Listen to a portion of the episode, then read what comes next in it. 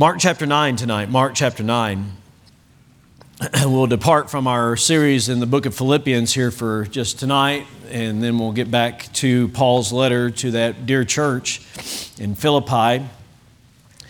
Uh, our theme, I haven't preached on it in a, in a little while, um, I guess back in the summer, right around July or so. So it's been a little while since we've uh, really emphasized the theme into his harvest. Jesus said to his disciples in Matthew chapter 9 and verse uh, 37 and 38 the harvest.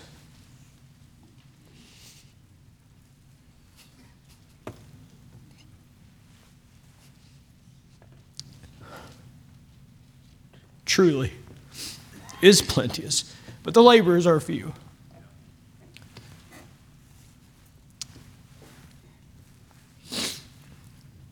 And he said, Pray, pray you therefore the Lord of the harvest, that he would send forth laborers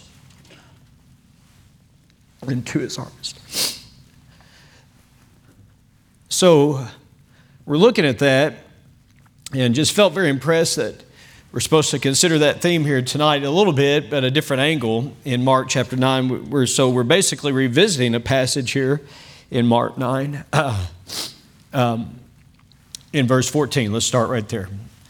Mark 9 14.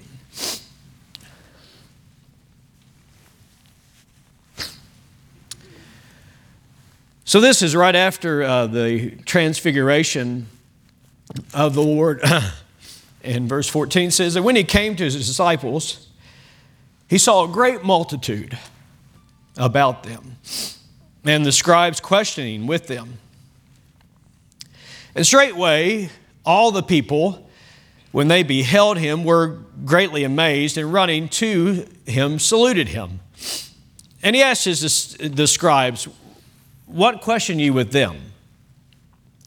And one of the multitude answered and said, Master, I have brought unto thee my son, which hath a dumb spirit, and wheresoever he taketh him, he teareth him, and he foameth and gnasheth with his teeth and pineth away. And I spake to thy disciples, and they that they should cast him out.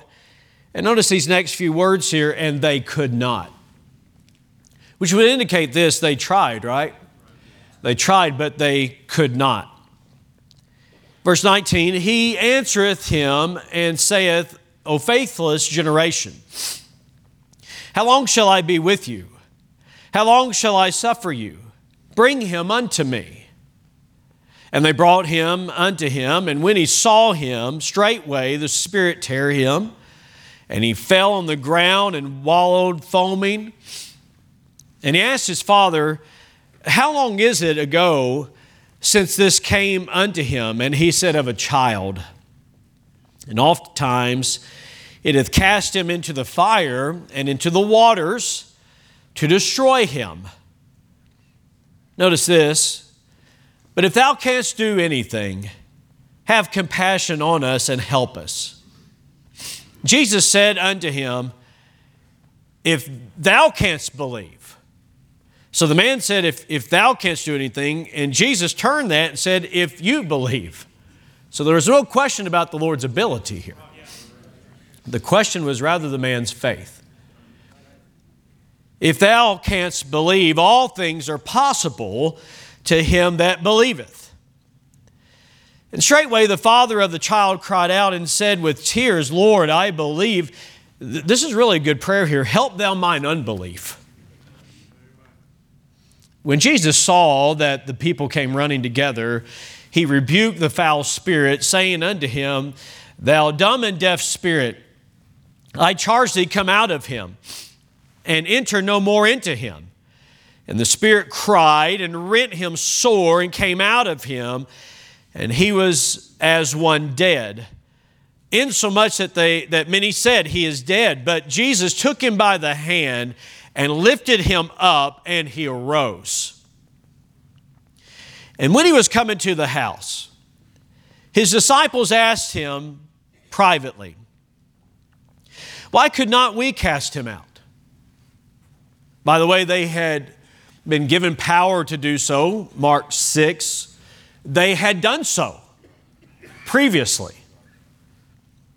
Why could we not cast him out? Verse 29 gives Jesus' answer that we're going to consider here tonight for a few moments. And he said unto them, This kind can come forth by nothing but by prayer and fasting.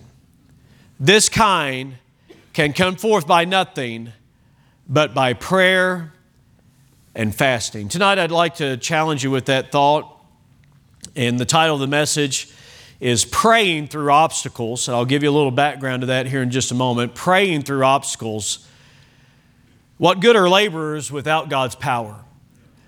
What good are laborers without God's power? Powerless Christians pose no threat to Satan's realm. Powerless Christians pose no threat to Satan's realm. May God bless the reading of His Word.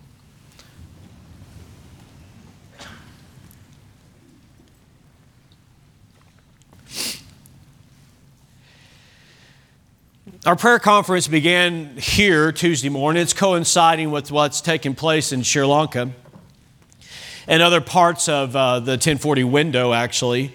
As men and families, perhaps, I, am not sure who all would be tuning into those, but they're watching that. Well, Tuesday morning we were able to bring uh, David Hetzer in by video, and, and he said a word to those that were gathered, I guess maybe 60 to 70 or so there gathered that morning about 6.30, and he spoke to us about about the 1040 window and explained the very important role that prayer plays in that 1040 window. You saw it on the video as to what it is. I know many of you are very familiar with the 1040 window. It's 10 degrees south. Originally, it was 10 degrees north to 40 degrees north, but if you take it south, then that will include the very needy country of Indonesia uh, to the south. And so that, that's what has taken place. Um, among those that study missions, and it stretches across uh, from northern Africa uh, through Central Asia and all the way to the Far East, uh, all the way to Japan.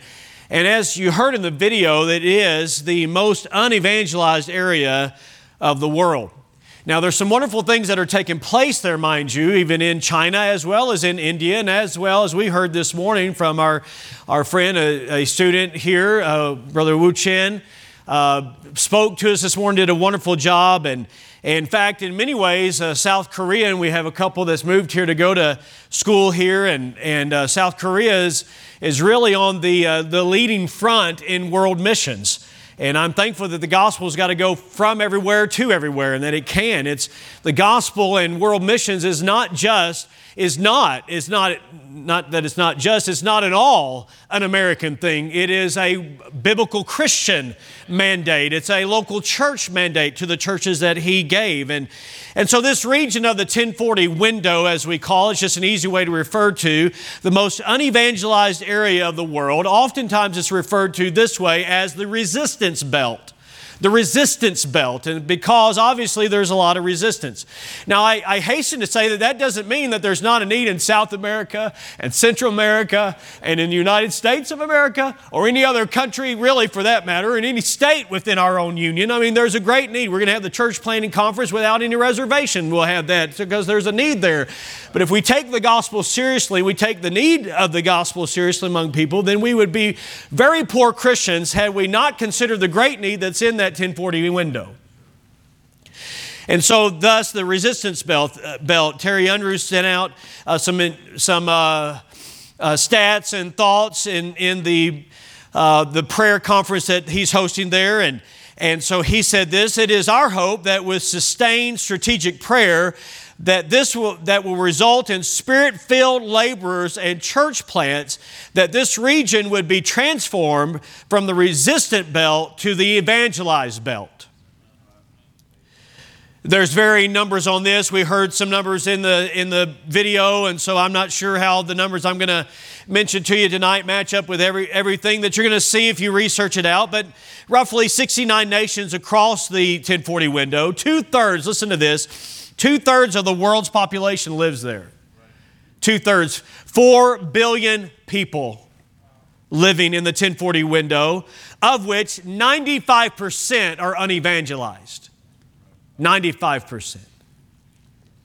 It is the seed or it is the headquarters, the starting place of, of major non Christian religions such as Islam, Buddhism, Hinduism, animism, atheism, and Sikhism. It is headquartered there. 45 out of the 50 worst countries in the world in terms of persecution are located in the 1040 window largely because of Islam and its influence, but not just in not just Islamic countries, but actually much of what was learned by, by jihadists was learned actually in Sri Lanka by, by the, the Tamil Tigers and others that were, were doing acts of persecution. So uh, we, we need to keep in our minds that there are some very militant Hindu groups and militant Buddhist groups. Don't think of these religions as peaceful religions because they're not.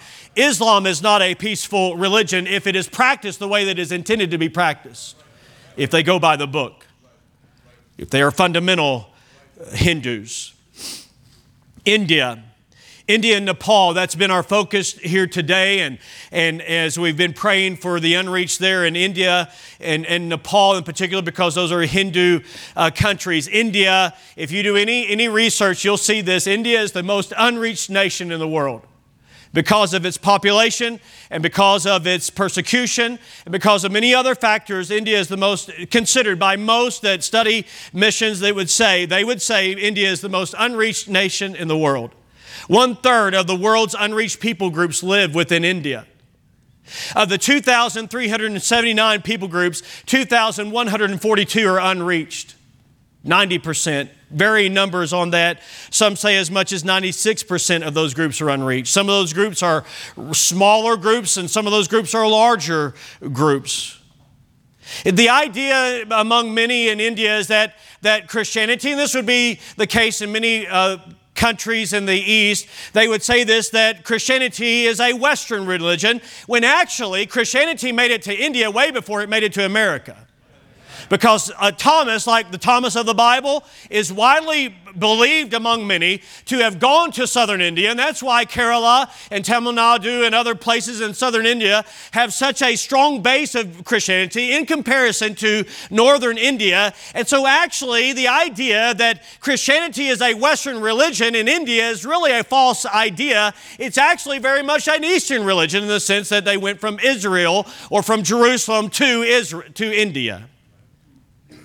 Sri Lanka has 55,000 villages, of which half of those are unreached. And I saw that with my own eyes as we traveled through that, that country um, in 2011, and we went through village after village after village. And Brother Terry mentioned to us that this village has no gospel witness, and this village has no gospel witness.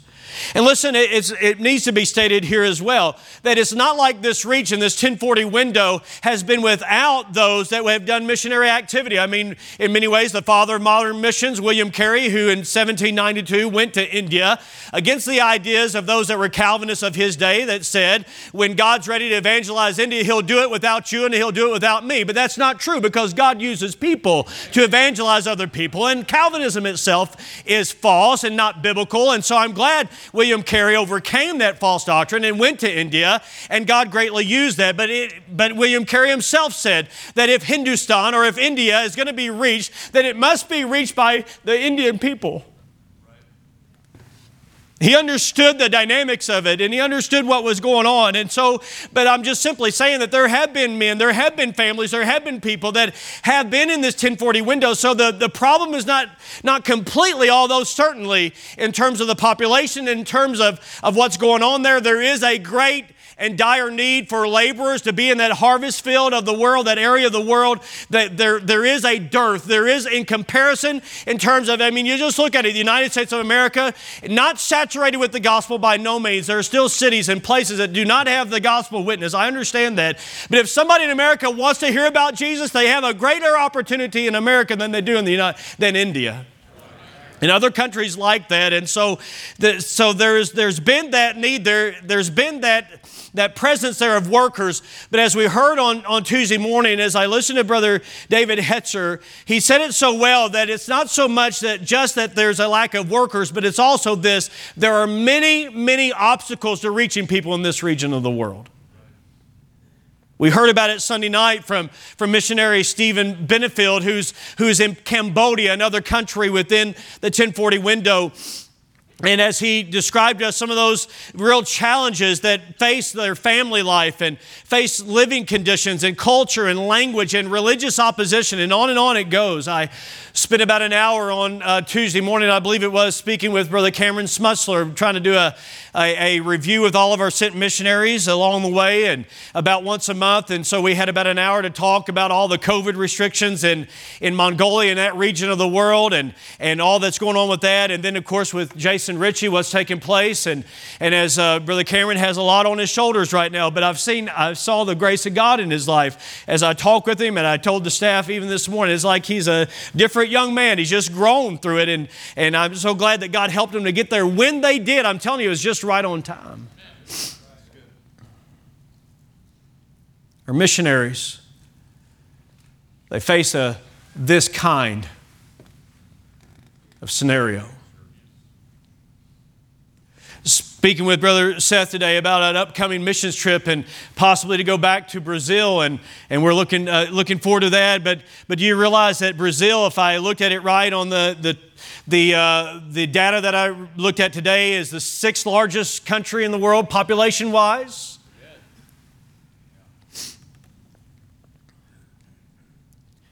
If we're serious about the gospel, if we're serious, and I believe I'm preaching to people that are serious being here on a Wednesday night, if you're not serious about the gospel, you ought to be, because these are eternal matters then we face a very serious situation on our hands. The disciples here in Mark 9, they faced a serious situation. But here's the point that I want to make tonight. It's very simple, and it's not just strictly a missions message, though. If it were, I wouldn't make any apology for it because it's what the church ought to be about. But the laborers were present here. Nine of the apostles were present.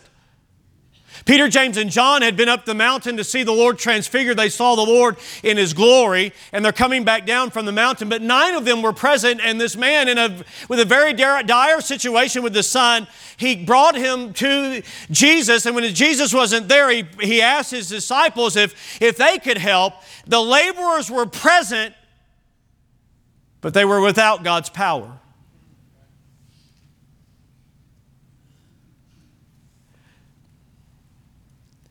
It's hit me pretty hard to consider in what ways are we trying to do God's work without God's power? Because we really can't, not given this kind. To be honest, not given any kind. We can't do God's work without God's power. Powerless Christians pose no threat to principalities and powers.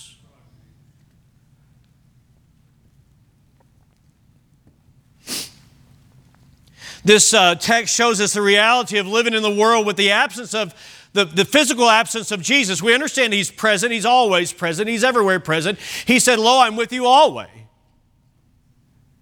But I wonder if perhaps we try to go about even our normal days forgetting just how much we need Him. I believe tonight, folks, in many ways that helplessness is one of our greatest allies if we'll understand it right. If we'll understand, I am absolutely help, helpless in this situation. And I'm preaching to you tonight and, and just to try to challenge our church that uh, because I, I, I pray God would help us not to be a powerless church. And here's, here's what would lead to a powerless church a prayerless church is a powerless church. It doesn't matter what kind of facilities we have. It doesn't matter what kind of a sound system we have. It doesn't matter what kind of a what kind of a platform and what kind of uh, uh, uh, just buildings that we have. It does not matter what kind of accessories we have. If we don't have the power of God on our lives, friend, listen, we're not accomplishing anything.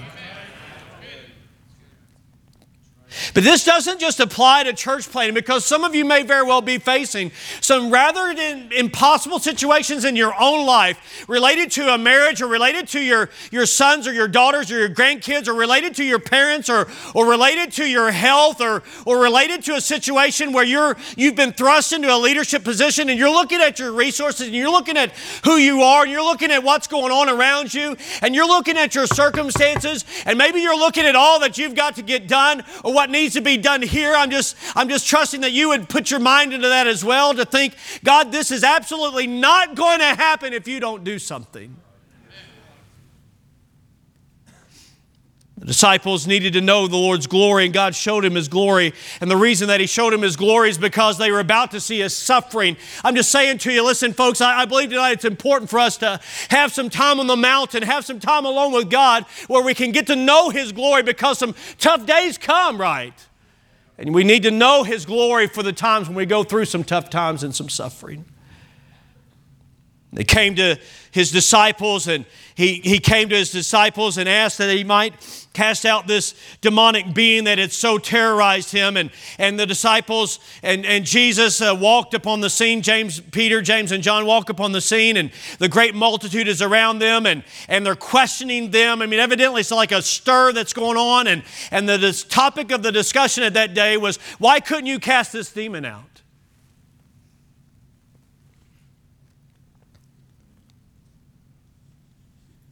This young man was terrorized by what was going on. The, the demonic being would take him. The, the word means that he would take him with force. He would overpower him and, and tear him. He would throw him into a fit on the ground. I mean, Jesus saw it happen before his very eyes there as he would foam and he was gnashing his teeth. And the word that he pined away means this he's paralyzed. He's, his body is stiffened. His body is rigid. And, and I'm telling you, folks, listen to me real carefully here tonight because it is sad. It is sad what Satan does to individuals.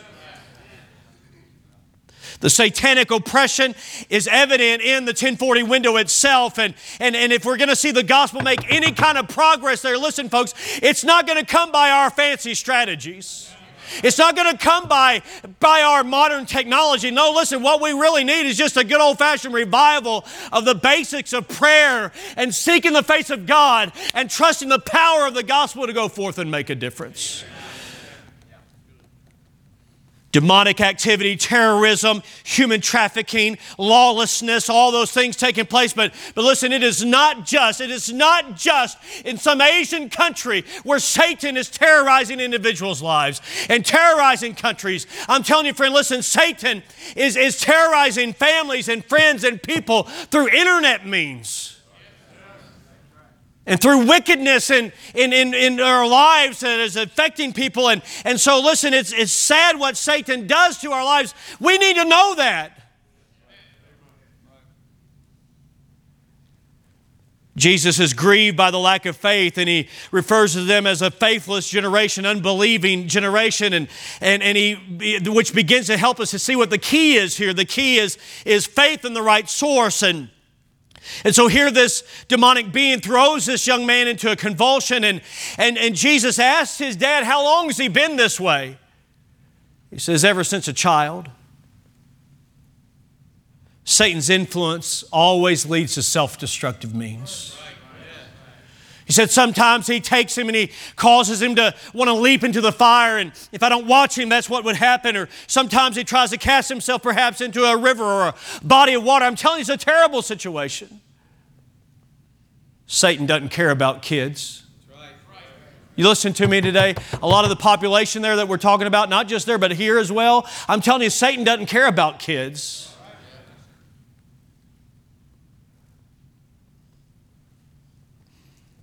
In fact, the disciples' inability cast a bad shadow on Jesus' ability. And the man said, If you can do anything, then please help. And Jesus did. He turned it around because um, God's power has no limit. And he said, if you can believe, in fact, faith sets no limits on God's power and submits itself to God's will. And so Jesus cast the demon out and commanded that that demonic being would leave. In fact, what the Bible says is this is recorded in Matthew. It's also recorded in Luke, of course, here in Mark. But in Luke, it's interesting. It says the people were amazed at the mighty power of God. They were amazed at the mighty power of God. I wonder, I wonder if today, when people go to church, are they amazed at the mighty power of God or are they amazed at the sound system or the smoke that's going up and they're amazed at the outward things that man has tried to do for, to compensate for a lack of power.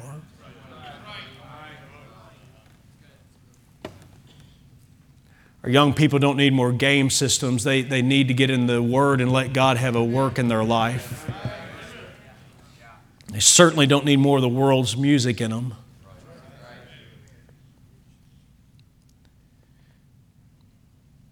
Why?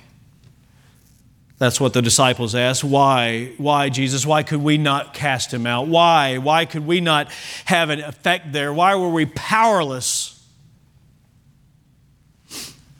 And Jesus explained in verse number 29 when he said this this kind can come forth by nothing but by prayer and fasting. Somebody has said, I believe it was E.M. Bounds, prayer is the one hand with which we grasp the invisible, and fasting is the other hand with which we let go of the visible. And in nothing in the world are we more tied to the visible than in the realm of food. Folks, listen, there, there are times in life when there are things that are going on, and when, when really, if we care about the gospel, then we ought to be willing to set aside some things even our beloved food, to say, God, the need here is so vast, so great, and the stronghold that Satan has in this area is so great. God, we're asking you to do something here. And maybe there's somebody on your heart. Maybe, maybe it is a loved one. Maybe it is a situation that you're dealing with. And it may be that God is calling on you to fast and pray about that. Or you've got a personal situation in your life. It may even be that you're, you're trying to get past the, the bondage of sin in your life. And whether it's anger or bitterness or lust or whatever it may be. Hey, listen, there's a place today for fasting and praying. I know it's not popular. I know we don't like it. But there's a place for fasting and a place for prayer. In fact, as one man has said, there's much we can do after we have prayed, but nothing we can do until we have prayed. Why did Jesus explained to them that overcoming obstacles in this region where the satanic realm is. Why did he say the only way to overcome these obstacles is by fasting and by praying? I believe it's this because we need God to work in ways that we are way too limited to do and prayer. I mean, let's just say prayer alone. Uh, let's just pause on fasting for just a moment. I mean, listen, how's your prayer life? And are you really praying? I, I wonder if doors are shut on the mission field because we're not praying like we ought to be praying. I wonder if souls are not being saved because we're not praying the way that we ought to be praying. I wonder if we'd see more people saved in church services if we, as the people of God, would really just set ourselves to say, Oh God, please speak to hearts here. You say, I don't know, uh, should we pray for the lost to be saved? Paul did. Brother, my heart's desire and prayer to God for Israel is that they might be saved. It's scriptural for us to pray that people might hear and understand the gospel and be saved. I wonder today if there's other, other things that, are, that could be going on or more progress that could be made. I wonder if church growth, church, not just church growth, but Christian growth within churches could take place if we pray like Paul prayed when he prayed for the Ephesian believers. Oh God, help them grow. I wonder if there wouldn't be so few of laborers if we would just set ourselves to pray. I wonder if we wouldn't be losing so many spiritual battles if we really just set ourselves to pray. The disciples were present, but the power of God was absent. Why? Evidently, they didn't pray and really seek God. What did they do? Well, maybe they gave token attention to prayer. I don't know. The Bible didn't tell us all. But the Bible says they could not, which means that they evidently tried. Maybe what they did, since we have some precedent here, since we have some context here in Mark chapter 6, maybe they were relying on their past victory and thought, we've done this before, we can do this again. We're pretty much exorcist specialists now. I don't know that they would have communicated that. I don't know that they would have said, we've got a great strategy for getting this out of him. We've had some experience here, but I, I, I don't know. Are you listening to me? I don't know. I don't know why, what they tried. I don't know what didn't work. I, I don't know all the things, but I do know what Jesus said. And Jesus said, This is not happening because you're not praying and you're not fasting like you ought to be. Would you agree tonight that the need for the gospel exceeds our limited ability? It does. To reach today's families that are so secular minded or so spiritually confused, I'm telling you, folks, that's going to take a breakthrough. That, that's going to take overcoming an obstacle that we cannot do in our best effort, even if we've got past experience in doing this. We need the Spirit of God fresh and anew to be upon us. And that comes by prayer and fasting. Reaching adults. I'm glad we pick up kids by bus ministry, but there's a lot of adults that need to be in church. And the bus ministry does not accomplish its full mission if all we're reaching is kids. say, Preacher, I, I like reaching kids. I do too. I do too. But you know what will really change that kid's life?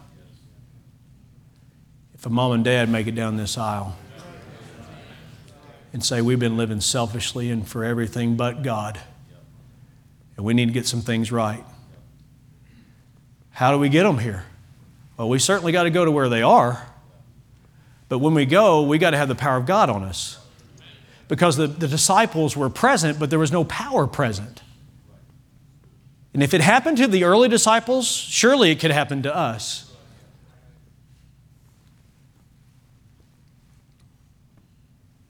To reach today's young people, so confused.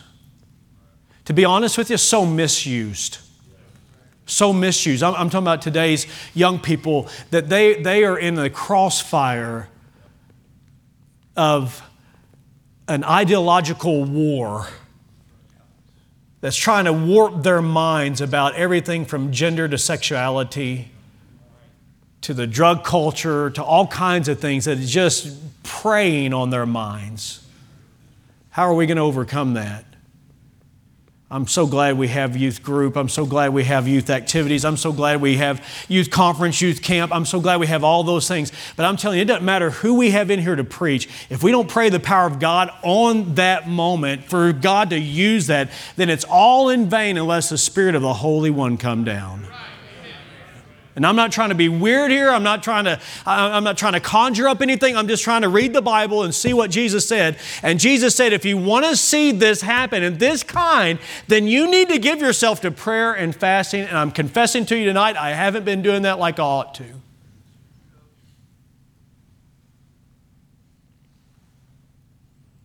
And then begin to try to reach kids, and kids are so warped in their minds I mean, it's not uncommon now that we're having a little boy that says he's a little girl and wants us to call him, call him a her. No, we're not. We're not going to do that. But we're going up, a whole, up against a whole system that wants us to. How do we do this? Please think about your situation. Please think about your family situation. Please think about your, the expenses that are coming up. I know you're trying to push that out of your mind here for just a few moments, but think about the expenses that are coming up. What are you going to do? How are you going to pay those bills? It's not just working harder, though you ought to work. By the way, this, by the way, is everybody still tuned in here? By the way, this doesn't mean that the church didn't do anything except pray and fast. No, I mean, they still went soul winning, they did preaching, they did teaching. I made a list of it, listen to it. They did preaching, teaching, singing, evangelism. I got verses with all these. Preaching, teaching, singing, evangelism, fellowship, ordinances, church business, church discipline, forgiveness, restoration, giving sacrificially, giving regularly, using their gifts in the church to edify the body of Christ. I'm telling you, they did all those things. It wasn't that they didn't do anything except pray and fasting, but I'll tell you this from what I read in Scripture, when the church, when his churches were right with him, the very first thing they did was pray. And the Holy Ghost said, Separate me, Paul and Barnabas, for the work whereunto I've called them. They started with prayer. Acts chapter 1, they were praying. Acts chapter 2, they were praying. Acts chapter 3, chapter 4, chapter 5, all throughout the book of Acts, as we see the world mission movement really gaining steam. Here's what was going on they were fasting and they were praying, and the Holy Ghost was answering their prayers. As the superintendent of world evangelism, we're just not praying like we ought to be praying.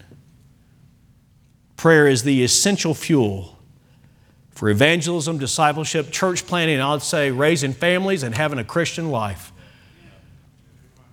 Prayer. The first thing. When the disciples were present, but God's power was absent, they invited God's power through prayer. That's it. Sweet hour of prayer sweet hour of prayer. Thy wings shall my petition bear. To him whose truth and faithfulness engage the waiting soul to bless. I love this line. One of my favorite lines in the song. One of my favorite songs, in case you were wondering. I love it. And since he bids me seek his face, believe his word, and trust his grace, I'll cast on him my every care and wait for thee, sweet hour of prayer. Powerless Christians pose no threat to the satanic realm. Brother W.L. and Miss Lucy Smith need us to be praying for them in a real earnest way. They need to get back in the world. Tom and Cindy Brewer need us to pray in a very earnest way. A lot of things going on that are good in northwest Brazil, but they need us to pray. They've got a lot of obstacles. Brother Keith, Miss Karen Hainline need us to pray for them as they're right here. Could be in Kenya, but they're here to inspire another generation of missionaries that'll live for Christ rather than for self. Seth and Sarah Bailey, as they lead a youth group, trying to take them to places like Brazil or Arizona, wherever it may be, right here in Oklahoma City, they need us to pray that God would help us to overcome some obstacles. And on and on we could go through every, every department, every leader, every person that's here, really, and I'm including you. You say, I don't have a ministry there at Southwest Baptist Church. I'll tell you what, where to start. Let me help you. Here's where to start pray. That is a ministry that every person ought to be involved in and can be. And, and let me say a word to the young people. Hey, hey, listen, real, real close. Everybody listening? Right up here, right up here. Don't wait till you're an adult to try to have a prayer life. Start right now. Start right now. Set some things aside, whatever it is set some things aside and just, just learn right now to get along with God. You've got some big stuff coming up. If you grow up without prayer, you'll grow up powerless and you won't be any threat to the kingdom of Satan. But if you'll learn to get a hold of God in prayer, maybe let Him get a hold of you. God will touch your life in a way that you'll never be able to. But it's easy to grow up prayerless in America, even in independent fundamental Baptist churches. God help us tonight. There's ways we've been prayerless and powerless.